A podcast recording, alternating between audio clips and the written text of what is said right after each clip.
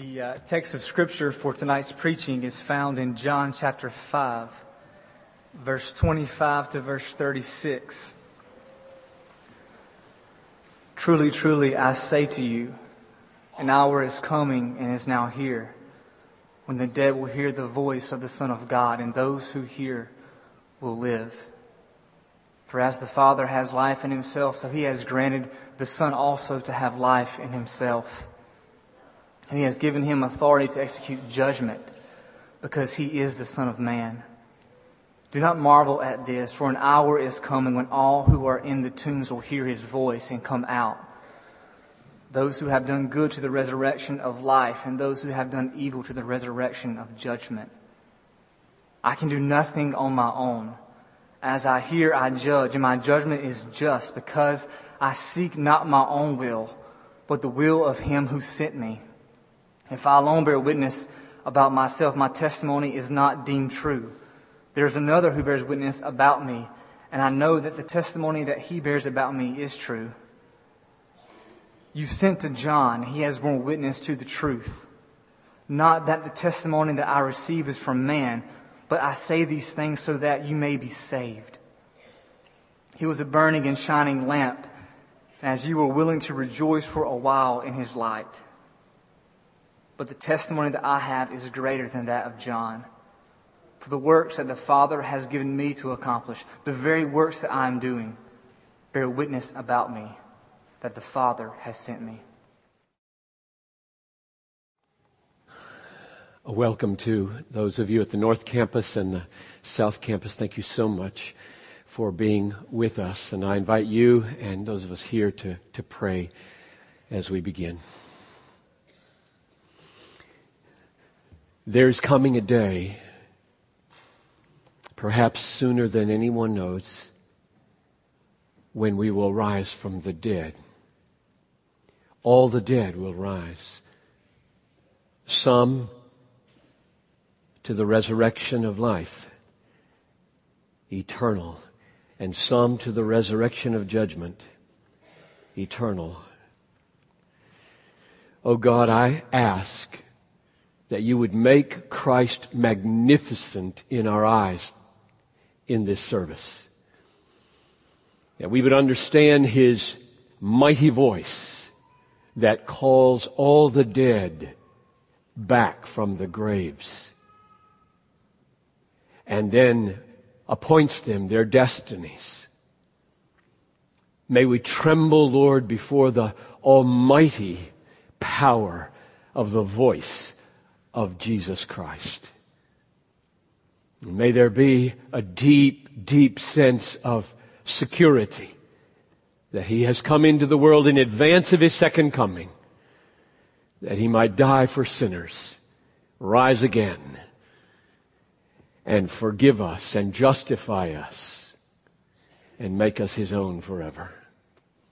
So come, save those who do not yet believe strengthen the faith, deepen the faith of those who do, and glorify your Son. In His name I pray. Amen.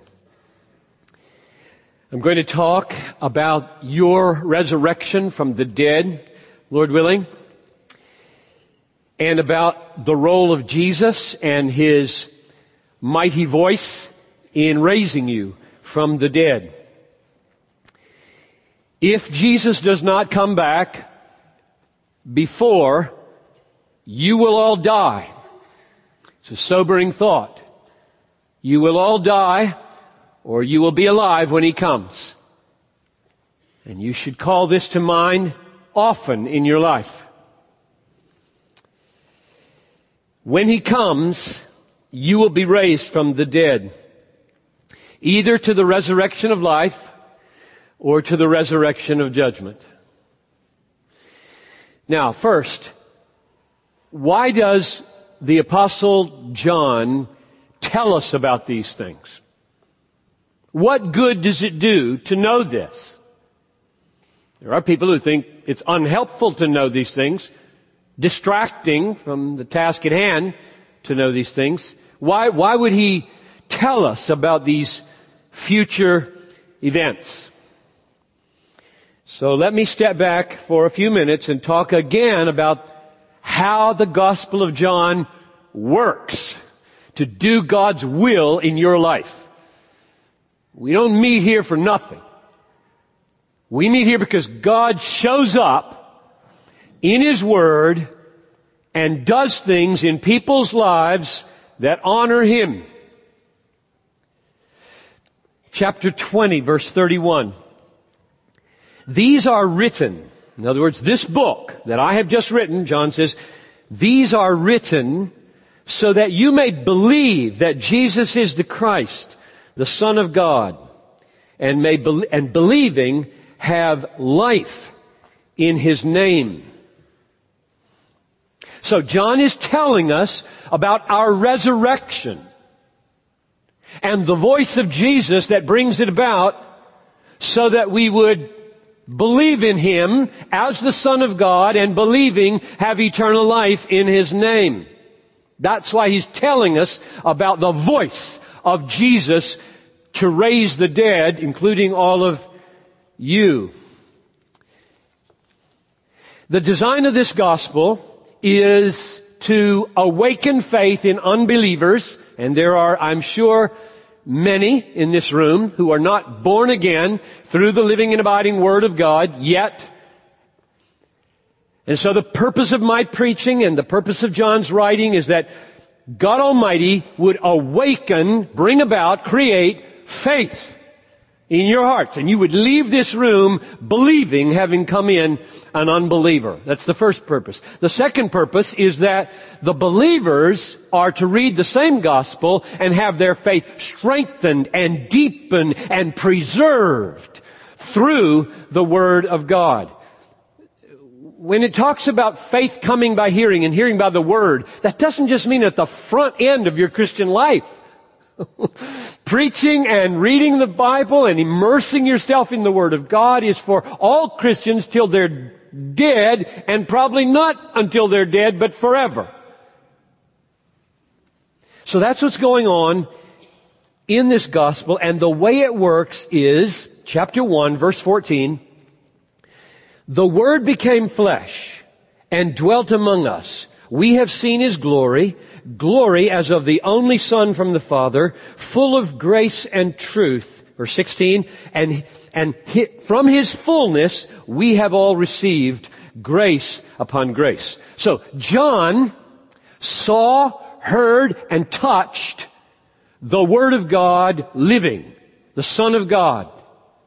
And he saw his glory. He saw that it was the glory of the only Son of God.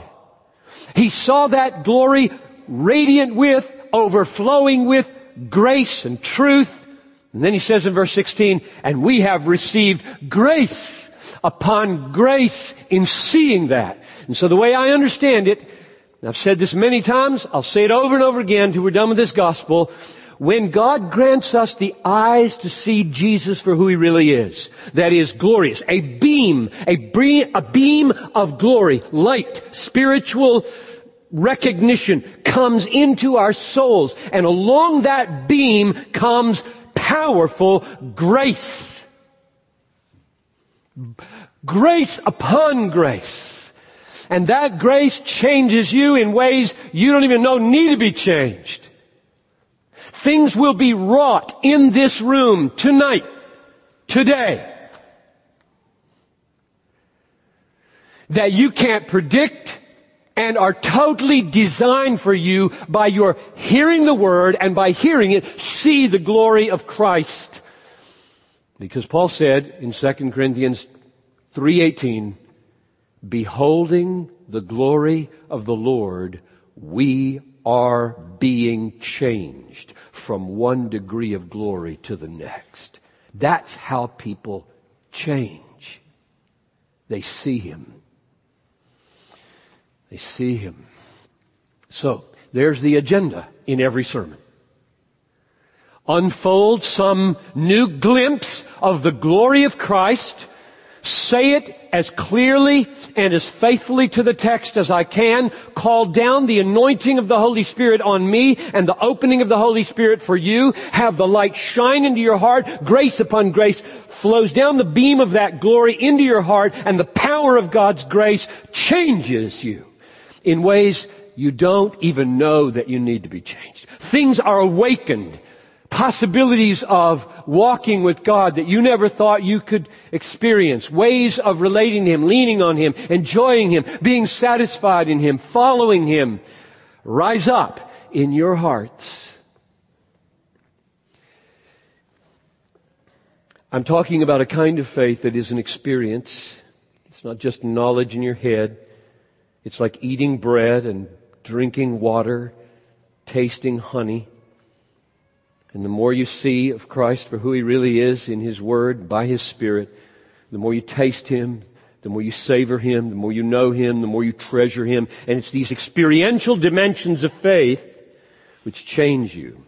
As long as you're just thinking thoughts about Him, you don't get changed. But when you start tasting the glory of those thoughts, when satisfaction in Christ, bigger than the internet, lands on you, changes happen. I have six observations from this text. We're only going to go through verse 29, and we'll pick it up, Lord willing, next time. Six observations, and they all cluster around your being raised from the dead by the voice of Jesus. So, observation number one. Jesus raises all the dead. All of them. Verse 25. Truly, truly, I say to you, an hour is coming and is now here when the dead will hear the voice of the Son of God, and those who hear will live. Now, at my first reading of that verse, I thought he meant believers only. However, when you get to verse 28, it won't let that interpretation. That's the way the Bible works. You get an idea, you read two verses, further and your idea gets corrected. That's just the way it works. And you go back and you reread it. Now, okay, I'm reading it differently. So you get to verse 28 and goes like this. Jesus referring back to what he said. Do not marvel at this. For an hour is coming when all who are in the tombs will rise, will hear his voice, and come out. Those who've done good to the resurrection of life, and those who've done evil to the resurrection of judgment. So who will be raised? All who are in the tombs. Verse 28. You see that phrase?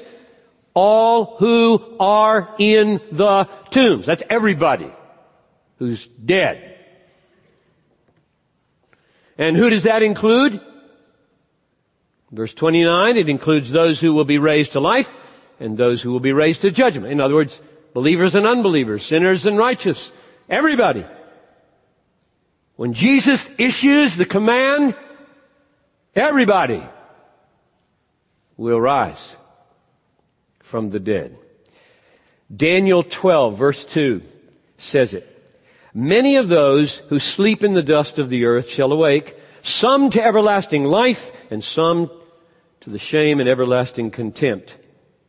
Acts chapter 24 verse 15 Paul says to Felix on trial, there will be a resurrection of both the just and the unjust.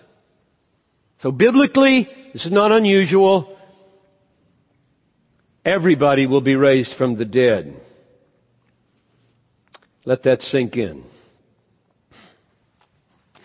Let it sink in mainly so that you see who Jesus is. Everybody who's ever died obeys in their decomposed bodies the voice of Jesus. And they rise from the dead bodily. Millions of Chinese will rise.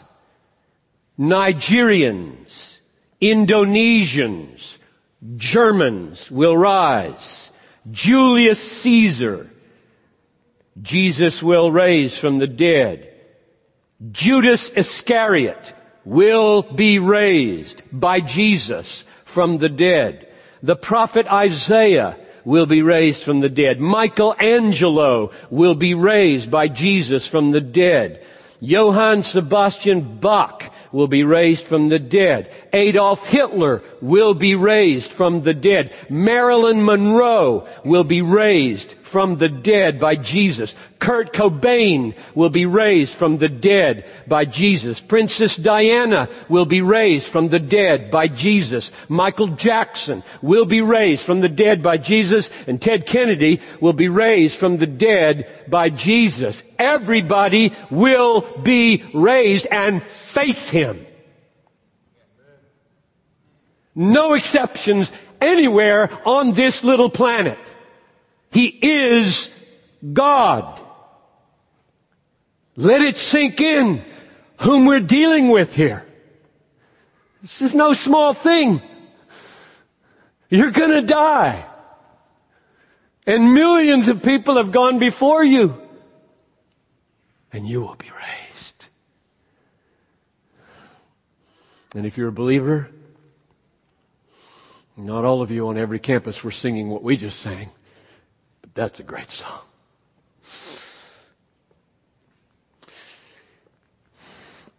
Observation number two.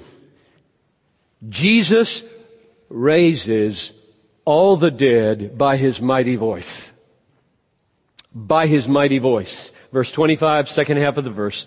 The dead will hear the voice of the Son of God, and those who hear him will live. Paul in 1 Thessalonians talks about the second coming. And he says this in 1 Thessalonians 4:16, "The Lord himself will descend from heaven with a cry of command, with the voice of an archangel, and with the sound of a trumpet of God, and the dead in Christ will rise first. Whose cry is it in 1 Thessalonians? The Lord himself will descend from heaven with a cry of command. Could be the angels. Some scholars say that. Could be God the Father's shout because the Old Testament says God will do this. Or it could be Jesus' own voice.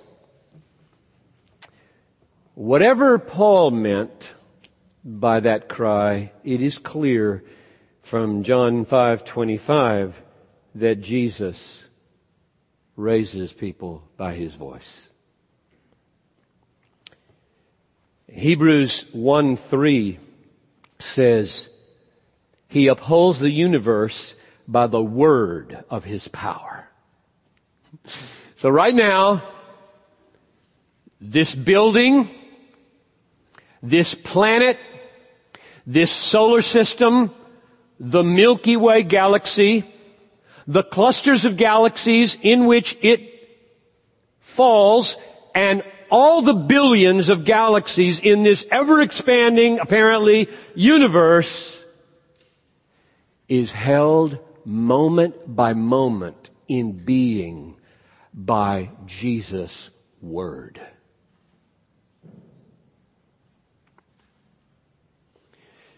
These are things that should make you worship Him. These are things that should awaken awe in your heart.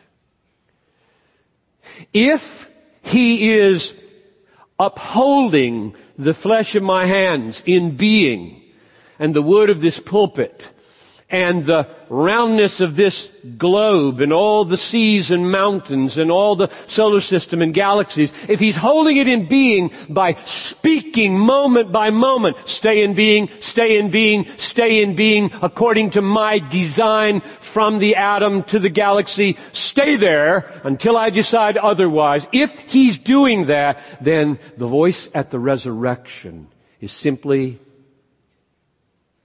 a subcategory of that to the decomposed bodies of the world saying, Come back. And they do. He's God and He can do that no matter how many molecules have been shared by the same bodies. Stand in awe of this Jesus. Stand in awe of the power of his voice. When he speaks in the office of creator, nothingness obeys. When he speaks in his office as one who raises the dead, decomposed matter obeys. We have seen his glory. This is why, this is why John said these things. We have seen his glory. Glory as of the only Son from the Father. He's either a lunatic or we have seen God. Observation number three. The hour of the resurrection has come. Verse 25 again. Truly, truly, I say to you, an hour is coming and is now here. Both. Both. Is now here when the dead will hear the voice of the Son of God and those who hear will live. So in what sense does John mean it's already there? Now, I suspect there's more than one sense in which he means this. I'm just going to fasten on one. I think one is really clear.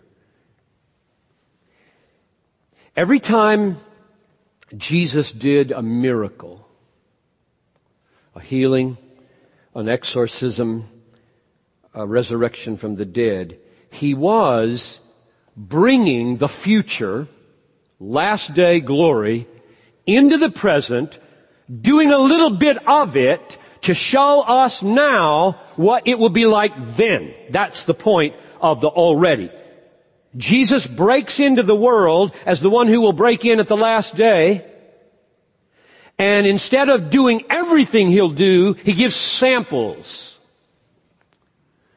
So he, he heals a man at Bethesda to say, that's the way it will be there won't be any sickness in the age to come.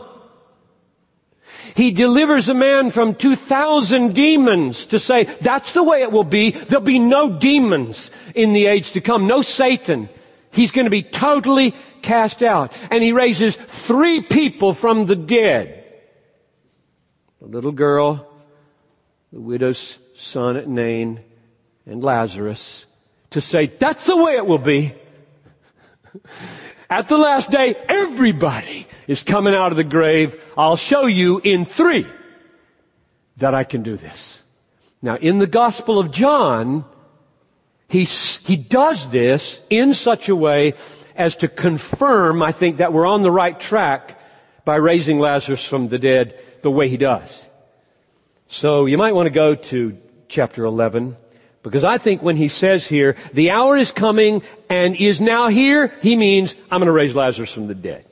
I'm going to show you how, how I, how I will do it. So over in chapter 11, Lazarus has been dead four days. He waited four days intentionally so that nobody would think it was resuscitation and the glory would be greater. He goes to the grieving sisters, Mary and Martha, and he says to Martha in 1123, chapter 11 verse 23, your brother will rise again. And she says, understanding only half of what he teaches, she says, I know that he will rise in the resurrection on the last day. I know that. She doesn't yet get and that hour is here. An hour is coming and now is here when the dead will rise. So, Jesus says to her, verse 25, I am the resurrection. You, you talk future tense, I'm talking present tense. I am the resurrection and the life. Whoever believes in me, though he die, yet shall he live, and whoever lives and believes in me shall never die. In other words, the resurrection has come. It's come into the world. It's me. I am the resurrection. I'm not the source of the resurrection. I am it. He goes to the tomb. Chapter 11 verse 43. He tells them to move the stone. He didn't have to do that. He could have done it himself. They moved the stone. And verse 43. He cried with a loud voice. Okay? That's how he's going to do it. So he's doing it that way now. Lazarus, come out. And the man who had died came out. His hands and feet bound with linen strips and his face wrapped with a cloth. The hour is here because the mighty voice is here. An hour is coming and now is here when the dead will hear the voice of the Son of God. I'm back at chapter 5 verse 25. When the dead will hear, Lazarus was dead, and what did this voice do? It created what it commanded. Only God can do that. When God commands nothingness, nothingness becomes whatever God tells it to become. And when God addresses the dead to hear and come out, the dead are granted by the power of the command the obedience to it. This is our God in the flesh. Worship Him. Trust Him. Treasure Him. Stand in awe of Him. When you find yourself swept into excitement about some new computer program, get rational. Get rational. Don't be drunk. Drunkenness is a sad state. It's not real. People live in a, a drunken stupor, not admiring Jesus 10,000 times more than they admire everything. It's a drunken stupor. We're blind. And those of you who are blind right now are looking funny at me. Everything? Everything! He's 10,000 times more precious, more beautiful, more admirable, more wonderful, more satisfying than anything. Period. Anything. And we're in a drunken stupor if we don't feel it. Which we don't. Most of the time. Which is why life is so dangerous. So dangerous. We're ready to be dead any moment.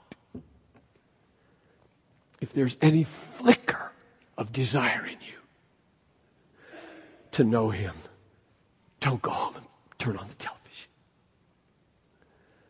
Go after Him. Go after Him. Number four, observation number four. The power of the Son of God to raise the dead originates in Himself as God. The power of the Son of God to raise the dead originates in Himself as God. Now, I'm going to read a verse and see if you see this with me. This is verse 26 now. For as the Father has life in Himself, so He has granted the Son also to have life in Himself. Now, is the intention of that verse to highlight and draw attention to the Son's dependence on the Father for life and its mediation to the world? That's the question. And my answer to that is it could be taken that way. I don't think that's the focus. There's a sense in which it's, in which it's true. As the Father has life in Himself, so He has granted the Son also to have life in Himself. Now that's, when did that happen? It's happened forever. The Son is eternally begotten. The Son is eternally being given by the Father life. There never was when He was not, as the old theologians used to say. In the beginning was the Word, and the Word was with God, with Him, and the Word was God, with Him and God, with Him and God. Which means the Father is always begetting the Son. God had no beginning. The Father had no beginning.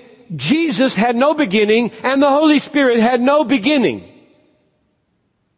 They have always existed in the way they relate forever.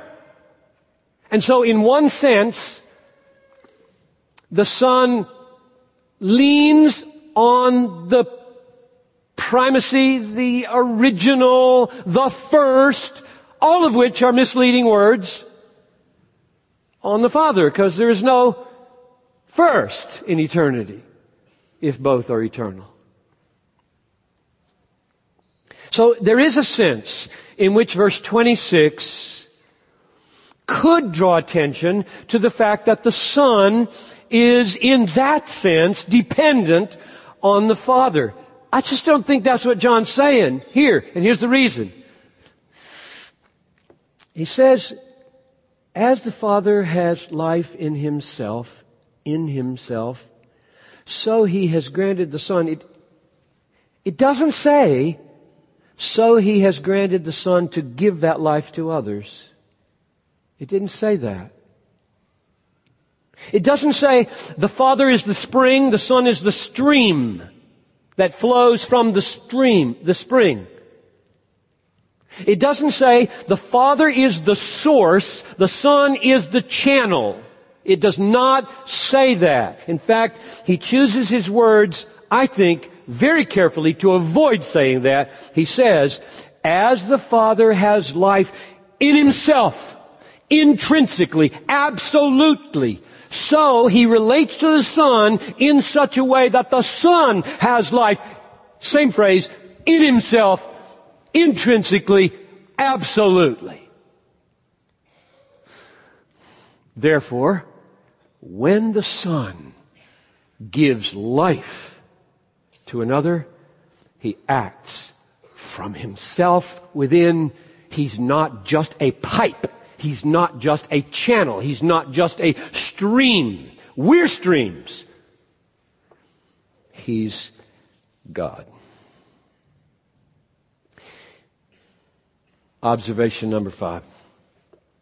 Nevertheless, it is crucial that this Son of God also be a Son of Man in order to be qualified for his role in judgment. Nevertheless, in spite of all I've made of his grandeur, he must be a Son of Man, that is a human, in order to qualify for his role to judge all human beings when he raises them from the dead. Now, I'm aware, as many of you are, that the term Son of Man, oh, let me read the verse, verse 27. Verse 27. And he has given him authority to execute judgment because he is the Son of Man. So now you see where I'm getting it. He has given him authority to execute judgment because he is the Son of Man. Now, I'm aware, as, as lots of you are, that the phrase Son of Man can and is often used as a high, holy, even divine title from Daniel 7 verse 13 one like a son of man coming into the presence of God and being authorized in that way. However, I don't think that's what is going on here. I think he's saying, in God's way of reckoning, the judge of the universe, the one who raises all humans from the dead, must be a vulnerable human. Let me give you a few reasons why I think this. Acts chapter 13 verse 30, chapter 17 verse 31. Listen to Paul on Mars Hill about this issue. God has fixed a day. This is Acts 17:31. God has fixed a day on which he will judge the world in righteousness by a man whom he has appointed and of this he has given assurance to all by raising him from the dead. Even more significant to me is John's own writing in Revelation 5. See if you follow me. Chapter 5 of Revelation goes like this. Who is worthy to open the scroll and to break its seals? Here's a scroll. It's got seven seals on it. And for each one to be opened as a picture of the unfolding of God's judgments toward the end of history. Break a seal, boom. Break a seal, boom. God's judgments are coming into the world and the cry goes out, who is worthy to open the seal? That is, who is worthy to be a judge, to function at such a, a level of authority in the world? Who, who can do that? And, and nobody was found. And John started weeping and weeping that nobody was worthy. And then you read in uh, Revelation 5, uh, 5. Behold, the lion of the tribe of Judah, there's a lion, the root of David has conquered so that he can open the scroll and its seals. And then, and between the throne and the four living creatures and among the elders, I saw a lamb. So the lion is a lamb. I saw a lamb standing as though it had been slain. And then drop down to verse 9 of Revelation 5 and it says, And they sang a new song. Worthy are you to take the scroll and open its seals, for you were slain. God cannot be slain. He had to be a man in order to be slain. His lion like, son like power had to become a lamb like, man like weakness. So I think what Jesus is saying is that he has given him authority to execute judgment because he was a man vulnerable, suffering, tempted, tested, in every point like we are, yet without sin. If you ask me why now, and I ask me why, why would, why would he do it this way? Why is this considered by God to be so crucial? I think his answer would be God deems it fitting that human beings be judged by someone who knows what it's like to be a human being. There's a lot going on here that I'm sure I don't understand.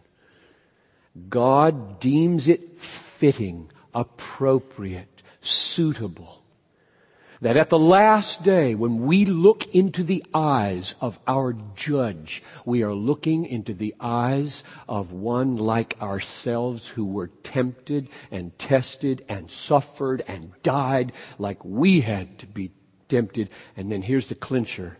And he did it for us. I think that much of everyone's eyes will be opened. And there will be no faulting God anymore. My judge was my Savior, if I would have had him. I don't think it's an accident that in order to function as judge in God's reckoning, You have to be a vulnerable, weak, suffering, tempted, tested, crucified man, human. Finally, number six, observation number six.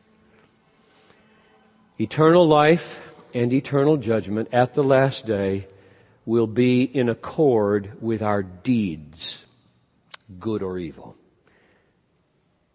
Eternal judgment at the last day for everybody will be in accord, I'm saying in accord with rather than based on, and you'll see why, in accord with our deeds, our lives, whether good or evil. And let's read verses 28 and 29, start in the middle of verse, or near the end of verse 28. All who are in the tombs will hear his voice and come out. Those who have done good to the resurrection of life. And those who have done evil to the resurrection of judgment. So the deciding factor in accord with which judgment will happen is our deeds.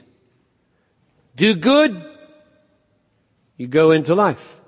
Do evil, you go into judgment. Which of course makes all of us Protestants who love the doctrine of justification by faith alone a little bit, hmm. Hmm. They're not contradictory. This is so important, and it'll take three or four minutes and then we'll be done. Please, if you haven't listened to anything, put your thinking cap on and get this. This does not mean judgment if you've done good, age to come in heaven. If you've done evil, you go to hell. This does not mean that we are justified by our works, good works, or that God is on our side because of our good works, or that we are united to Christ by our good works.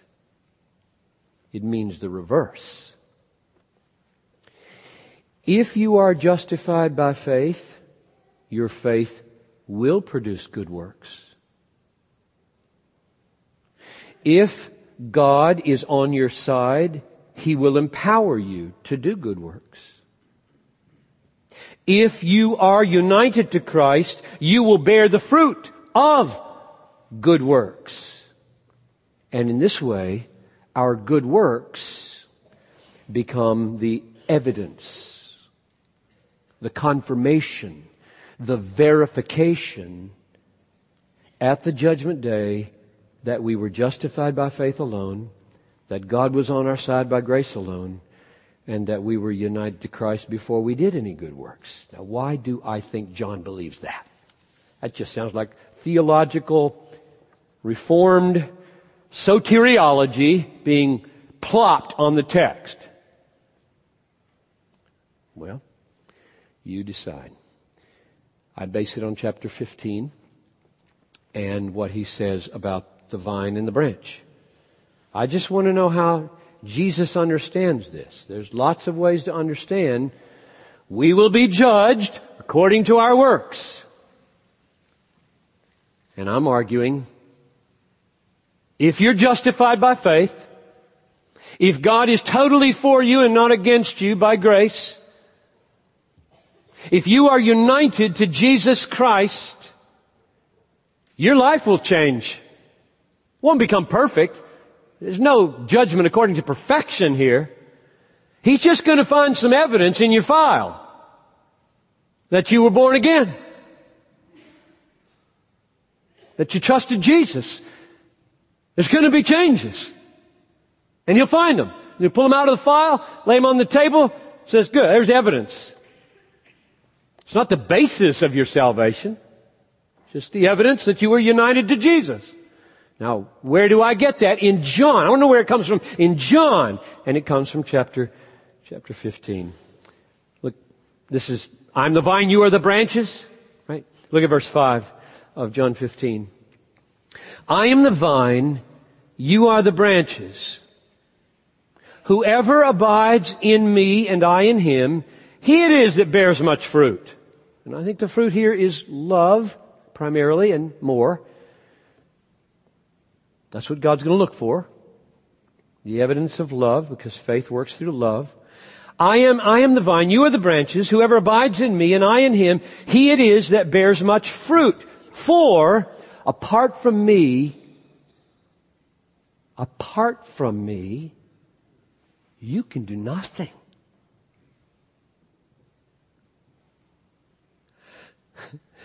If you can do nothing without being united to the vine, good works can't put you in the vine. Are we there? Apart from being united to me, there are no good works. Oh, there's lots of morality out there. God's not the least interested in that sort of stuff.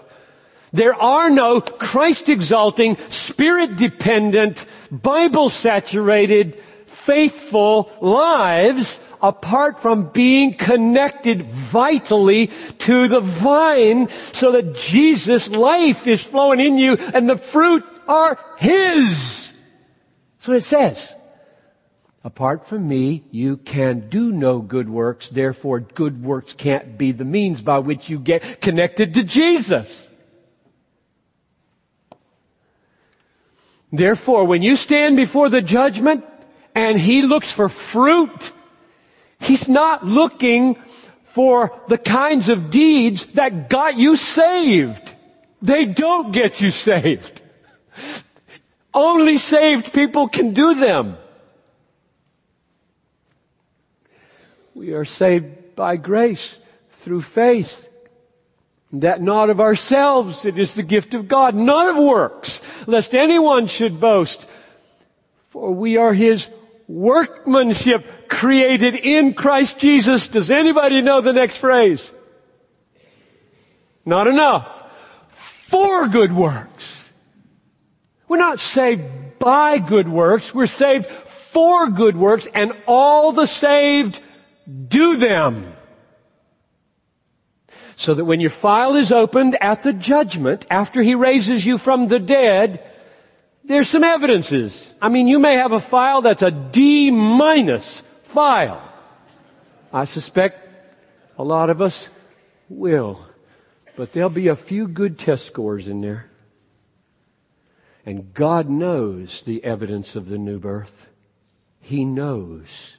You may not always be able to look into others and say, I can tell exactly by their behavior that they must be born again, but God can.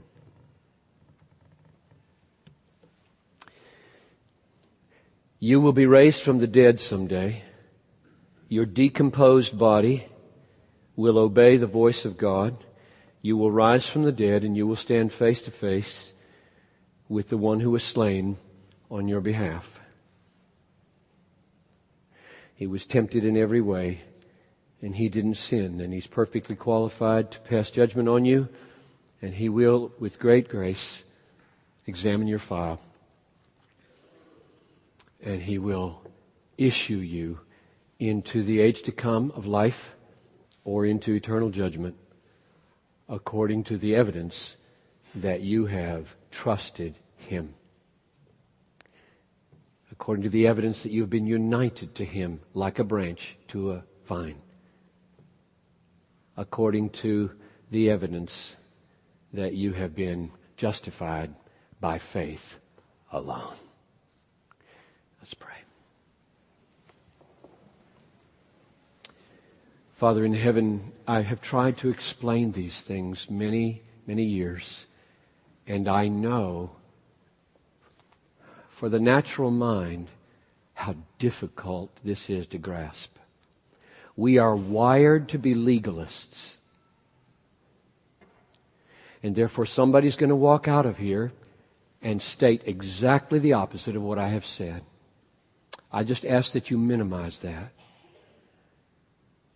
I pray that people would be granted light light on their minds to see, perhaps for the first time, oh, I see how justification by faith alone works together with judgment according to works. I see it. And it doesn't threaten their faith. It intensifies it.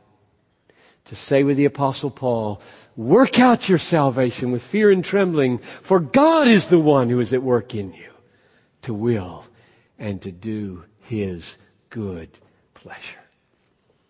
So come at the South Campus and at the North Campus and hear and do your saving, sanctifying work so that we will worship the one whose voice will raise the dead. In his name we pray. Amen.